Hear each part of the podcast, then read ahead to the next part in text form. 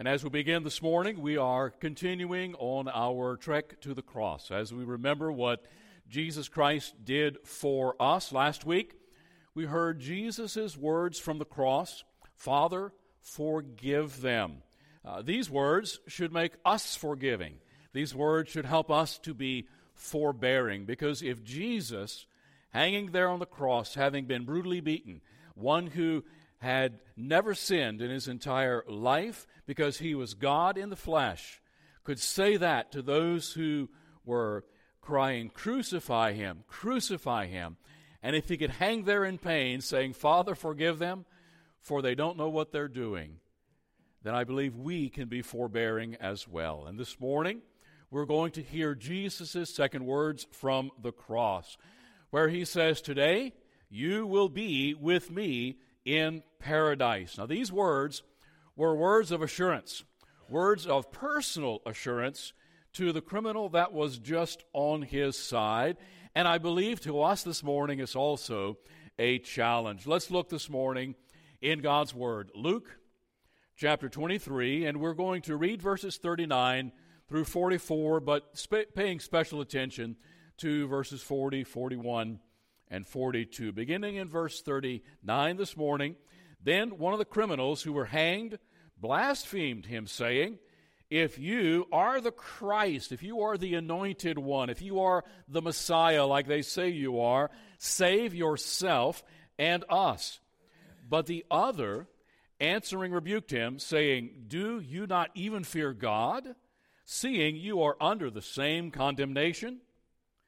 And we, indeed justly, for we receive the due reward of our deeds. But this man has done nothing wrong. Then he said to Jesus, Lord.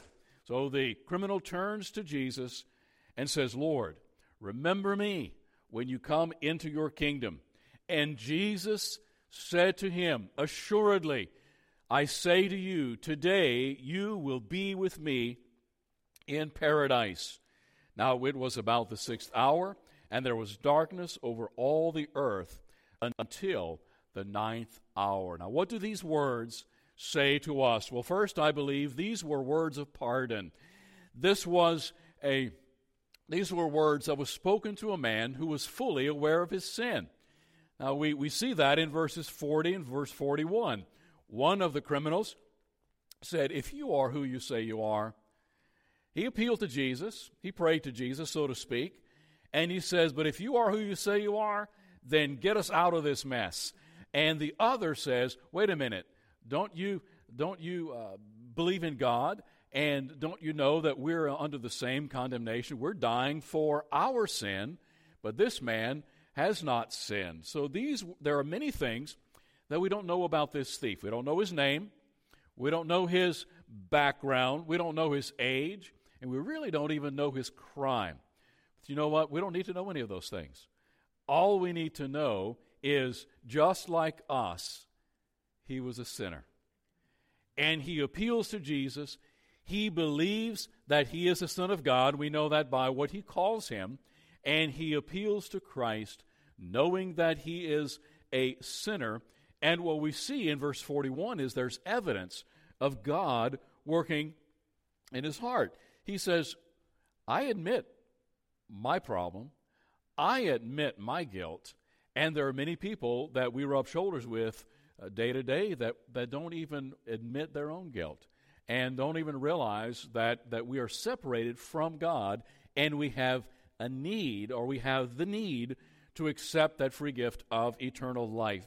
But he knows it. He is there's evidence in his heart that he knew that he was a sinner. He was aware of God's knowledge of his heart, and he became reverent toward God. Let's look back at verse number 40. But the other answering rebuked him, saying, Do you not even fear God, seeing you are under the same condemnation? And then in verse 41, he sees himself as guilty. And we indeed justly, we, they, we went through the trial, they found us guilty, and oh, by the way, dude, we are guilty. And he says, he says, with me, He says, We know uh, that we are guilty. So this word gives assurance that sins are forgiven. He says, Today you will be with me in paradise. So what we see on the cross is we see this man who admits his guilt, who admits his sin.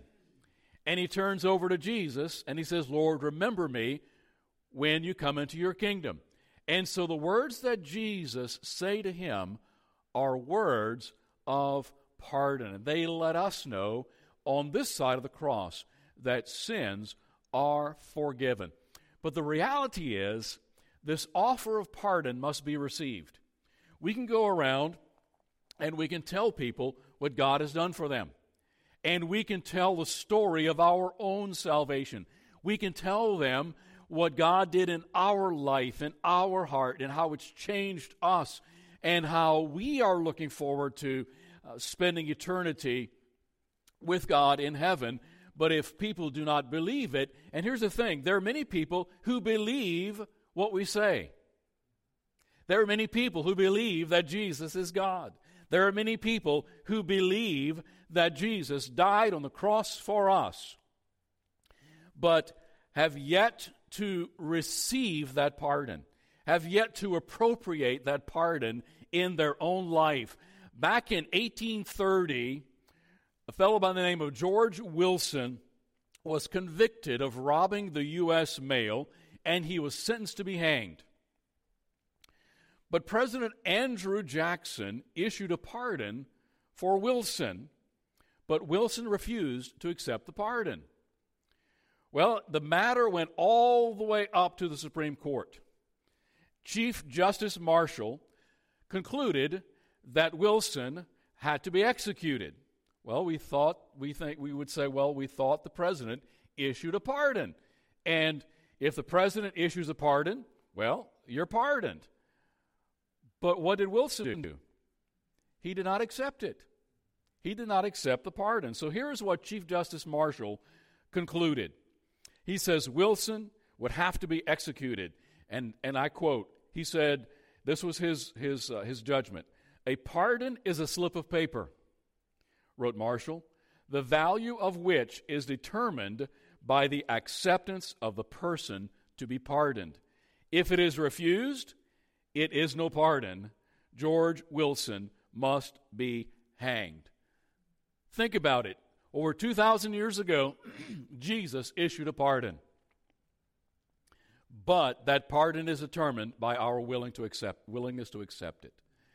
And so when we say that Jesus died for the whole world, what we mean is that Jesus died for everyone, but the fact is, not everyone will accept that pardon just like George Wilson. He was pardoned. The pardon was given, it was written on the paper, it was signed by the president. He had the pardon. All he had to do was say, okay, I'll accept it and I want to go free. But do you realize there are many people today who are not free because of their refusal to accept the freedom that God offers, the forgiveness of sin, a brand new life, a brand new lease on life, a brand new, the Holy Spirit comes into us. And so there are many today, even though they have been, the, the pardon has been offered, they have been pardoned, just like Wilson, they have not accepted the pardon and want to go, or at least choose to go on with their own life, trying to work their way and try to pay their own way, pay their own debt. And we know that it can't be done. So if it is refused, it's really no pardon at all. But this, these words of Jesus, today you will be with me in paradise, was an answer to a prayer, an answer to a prayer that was breathed out by the criminal next to him. And it was a promise of life. It was a promise of life from the Lord. The promise that he gives to each and every one of us. All who call upon the name of the Lord shall be saved. I don't care who's listening to this today, whether you're sitting here in the auditorium, whether you're watching us on the internet this morning, you can receive that pardon. It doesn't matter what you've done, it doesn't matter what your sin is, it doesn't matter your background, it doesn't matter your life, it doesn't matter what anyone has done to you. Jesus offers you a pardon today. And all you have to do, as is accept it. So Jesus is offering the, the gift of life, and it was a promise from the Lord. So not only was it a word of pardon, but it was a word that is personal because he is speaking directly to the one who appealed to him. It's a word that is personal. He says, You will be with me in paradise. The thief cries out to Jesus for salvation. Then he said to Jesus, Lord, verse 42, remember me when you come into your kingdom. Lord, remember me. These were personal words. This was a prayer of faith. What did he call him in verse 42? He turns to him and says, Lord, Lord. He didn't say, Sir. He didn't say, Hey, man. He didn't say in his vernacular of the day, you know, hey, bud. He said, Lord. And it was a reverential acknowledgement that Jesus was the Messiah. And I really believe that this is the case because of what he asks. Because Jesus, he knows that Jesus is about to die. Think about that. There were so many executions by crucifixion in Rome during that day. There are many people who had, just like uh, people are, are uh, like, just like a moth is drawn to a flame, people are drawn to, to macabre things. And so I, I probably would, would venture to say that people would gather around just to watch somebody die. I mean, human nature is still the same today as it was back then. And so there are many people who had seen crucifixions. And there's one thing that if someone survived too long and they got tired, they would break the soldier would break their break their legs so that they could not push themselves up in order to be able to continue breathing, and so they would die quicker. And so the thief on the side, the criminal on the side, knew that this guy is going to die, no ifs, ands, or buts. So what does he ask? Remember me when you come when you come where? Into your kingdom. So he believes that Jesus Christ is going to live after he dies. And so I believe that was an acknowledgement that he was the Messiah, he was God in the flesh, and he appeals to him, Lord, remember me when you come into your kingdom. He may have never seen one of Jesus' miracles. He may have never heard one of Jesus' sermons, but he had obviously heard about who Jesus was. And he looked to the man next to him and calls him Lord. Uh, fellow by the name of J.C. Ryle years ago, years ago said, Surely such faith was never since the world began. The faith that was shown or evidenced by this criminal on the cross. Lord, remember me when you come into your kingdom. Not only was this a word of pardon from Jesus, not only was this a word that was personal, but it was also a word about paradise. It was a word about what happens after this life. This life is not all there is. We may be here for 70, 80, 20, 30, however many years we live on this earth. You may live to a century. But the reality is that this life on earth is not the whole point of life. Because God created mankind to have an eternal relationship with Him. And so it was a word about paradise. Jesus said, Today you will be with me where? In paradise, in heaven, in glory. Verse 43. And so Jesus says to him, Assuredly, I say to you, today you will be with me in paradise. So, as followers of Christ, we will be with Jesus in heaven when we die.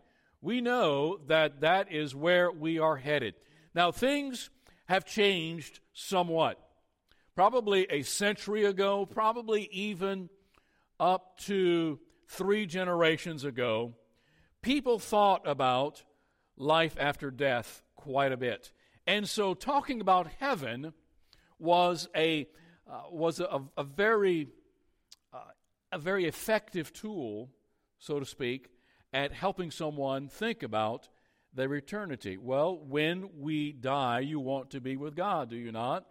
Well, the thing about what has changed in the, the past uh, generations is most people today, especially uh, the, the younger generations, uh, the after the, the baby boomer generation, the millennials and uh, Gen X and uh, the uh, Gen Z and whatever alphabetic letter you want to put on whoever you are and wherever you end up, not many people are thinking about life after death. They're thinking about today. They're not even thinking about tomorrow. They're thinking about today. And so, for some, being with God in paradise is really not a big draw.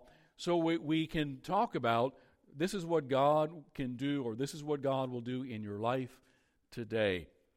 But to this thief, what was he thinking about? he was thinking about life after death.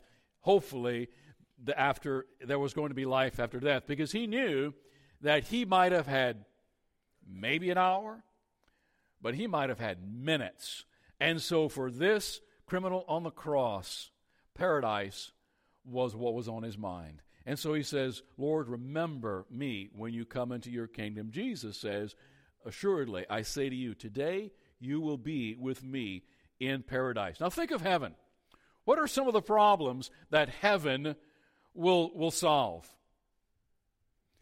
Let's say you owe money on your credit cards. Guess what? Heaven will solve all those problems. Jesus Christ, excuse me, Jesus Christ will, will come back in the clouds. He takes us up. Guess what? You owe money on your house. Who cares? Because we're in heaven now. Banks will have to worry about that. Uh, they'll only have seven years to worry about that uh, after all, right? And so that will take care of a lot of problems. Well, what if we have aches and pains? No more aches and pains in paradise. And so heaven solves a whole lot of life's problems. And eternity, whether we, whether we realize it or not, is really just a step away. might live another 30 years, 40 years, 50 years, 80 years. But heaven, or two or three, or Jesus might return before we're done. Do you believe that? He may return before we say amen after the, after the message. If he does, heaven is just a step away. There's no such thing as soul sleep. There's no such thing as an unconscious state. There are some who would deny the existence of heaven. That when we die, we breathe our last breath, we just cease to be. Well, the Bible teaches us that there is life after death. We go to the Old Testament, we the New Testament. We look at at the, the story of of uh, the Lazarus and the rich man. That once they died, one went into torment, one went into Abraham's bosom, or that place of peace and comfort, or paradise. And so there's no such thing as soul sleep, or we just cease to exist.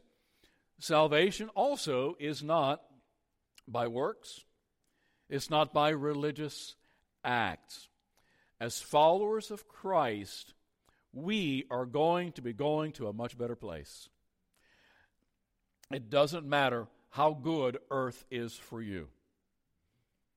We enjoy family. We enjoy our time together. We enjoy everything that is. For many of us, there are some that life on earth is not all that great. So, wherever we are on the spectrum, no matter how bad life is, heaven will, all, will only be better. For those of us who may be thinking that we're living heaven on earth because everything is going well, heaven can only be better. And that's what we have to look forward to as followers of Jesus Christ. So, my question is what does the prospect of heaven mean to you? What does heaven mean to you? Think about that it ought to have, I believe, a prominent place in our thinking because it's where we're going to spend the rest of eternity. Some of you who are still in the workforce, depending upon where you are in the workforce, may be thinking about retirement. And the closer you get, the more you're thinking about have I put enough money away? Have I put enough aside? And or maybe looking forward to being able to do the things that you really want to do and have the freedom to do. And there are, there, there are those, depending upon uh, what type of, of work you're doing, if you have a good, maybe a good retirement, there are some who start thinking about retirement the first day on the job. I'm serious because they say, you know what, if I put $50 a paycheck, if I put $100 a paycheck, if I do this, if I do that, then I'm going to have this when I retire. And so thinking about retirement, excuse me, is not a bad thing because it's preparation. And I believe the moment we trust Christ as our Savior, I think we ought to be thinking about eternity. Because if we think that Jesus Christ could come back at any moment, it's going to affect the way we live. It's going to affect the decisions we make. It's going to determine how we treat others. It's going to determine how we forgive. Jesus says, if you don't forgive uh, someone else, uh, I won't forgive you. And so it's an encouragement for us to realize that we need to be living for Him. If we're sinning up to heaven, as the Bible says, wood, hay, and stubble, or in other words, just things that we do for ourselves, then we're not preparing for eternity in heaven. But if we're doing everything under the power of God's Holy Spirit, we are preparing for our eternity in heaven. Now, there are many who have their petty excuses for not reaching others. I'm too busy. I'm too tired. I'm hurting. Uh, there are many reasons that people might might use for not reaching others for Christ. Now, this is something that we ought to be doing whether we are thinking about it or not by the way we live. Think about this Jesus, in all the discomfort and in all the agony of the cross, Jesus wins one more for eternity. In his agony on the cross of Calvary, Jesus wins just one more. You know, there are a lot of ways for us to segue into talking about Jesus, uh, depending upon um, who we are. There may be, depending upon how young you are, depending upon uh, the, there are some who might might think, well, you know what, the younger generation is really not thinking about about God.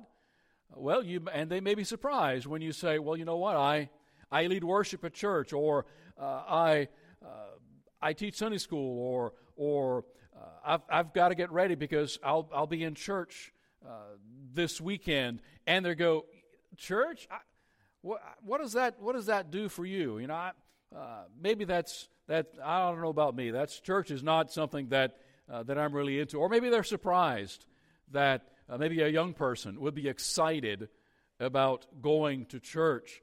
Now, these are three things that I believe that you might use. This is just an example uh, that you might use to help segue into helping a person to think that maybe I need to consider the same thing. Uh, it might be you, may, you say something like, you know what, I believe I was put on this earth to make it a better place. No one can argue with that. And I believe that the best way we do that is through love. Okay? Can't argue with that either. And then maybe you could go on to say, you know what? And I believe the best example of sacrificial love is Jesus. Or the best way that I know to love others is through Jesus. So we, we, we talk about our purpose. You know, we're here to make earth a better place. Because who are we as, as followers of Christ? We're salt and we're light. We are here as preservatives. We are here to shine the light of the truth of God's Word into a dark world so that people can see the light of Jesus Christ. And so we are here to make the world a better place, to point them to Jesus. And the way we do that is how will they know that we're, that we're Christians? By our love. And then who's the best example of love? Is Jesus Christ. So what, we, what have we done? We've brought them all the way full circle to Jesus you know, most people, whether they think about Jesus or not, especially uh, the green crowd now and others, they believe they're put on this earth to make it a better place. They believe that they're to love others.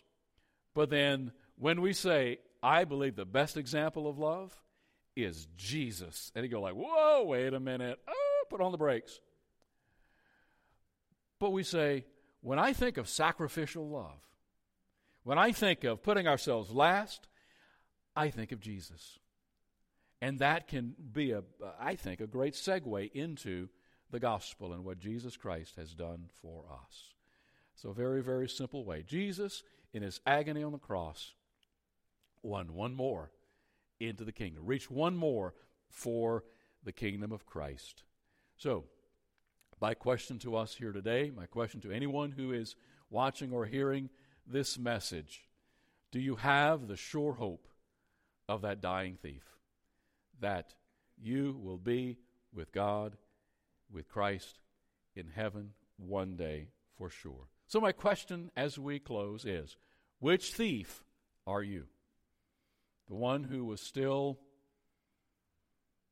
negative and saying, If you are who you say you are, get us down from here, get us out of this mess?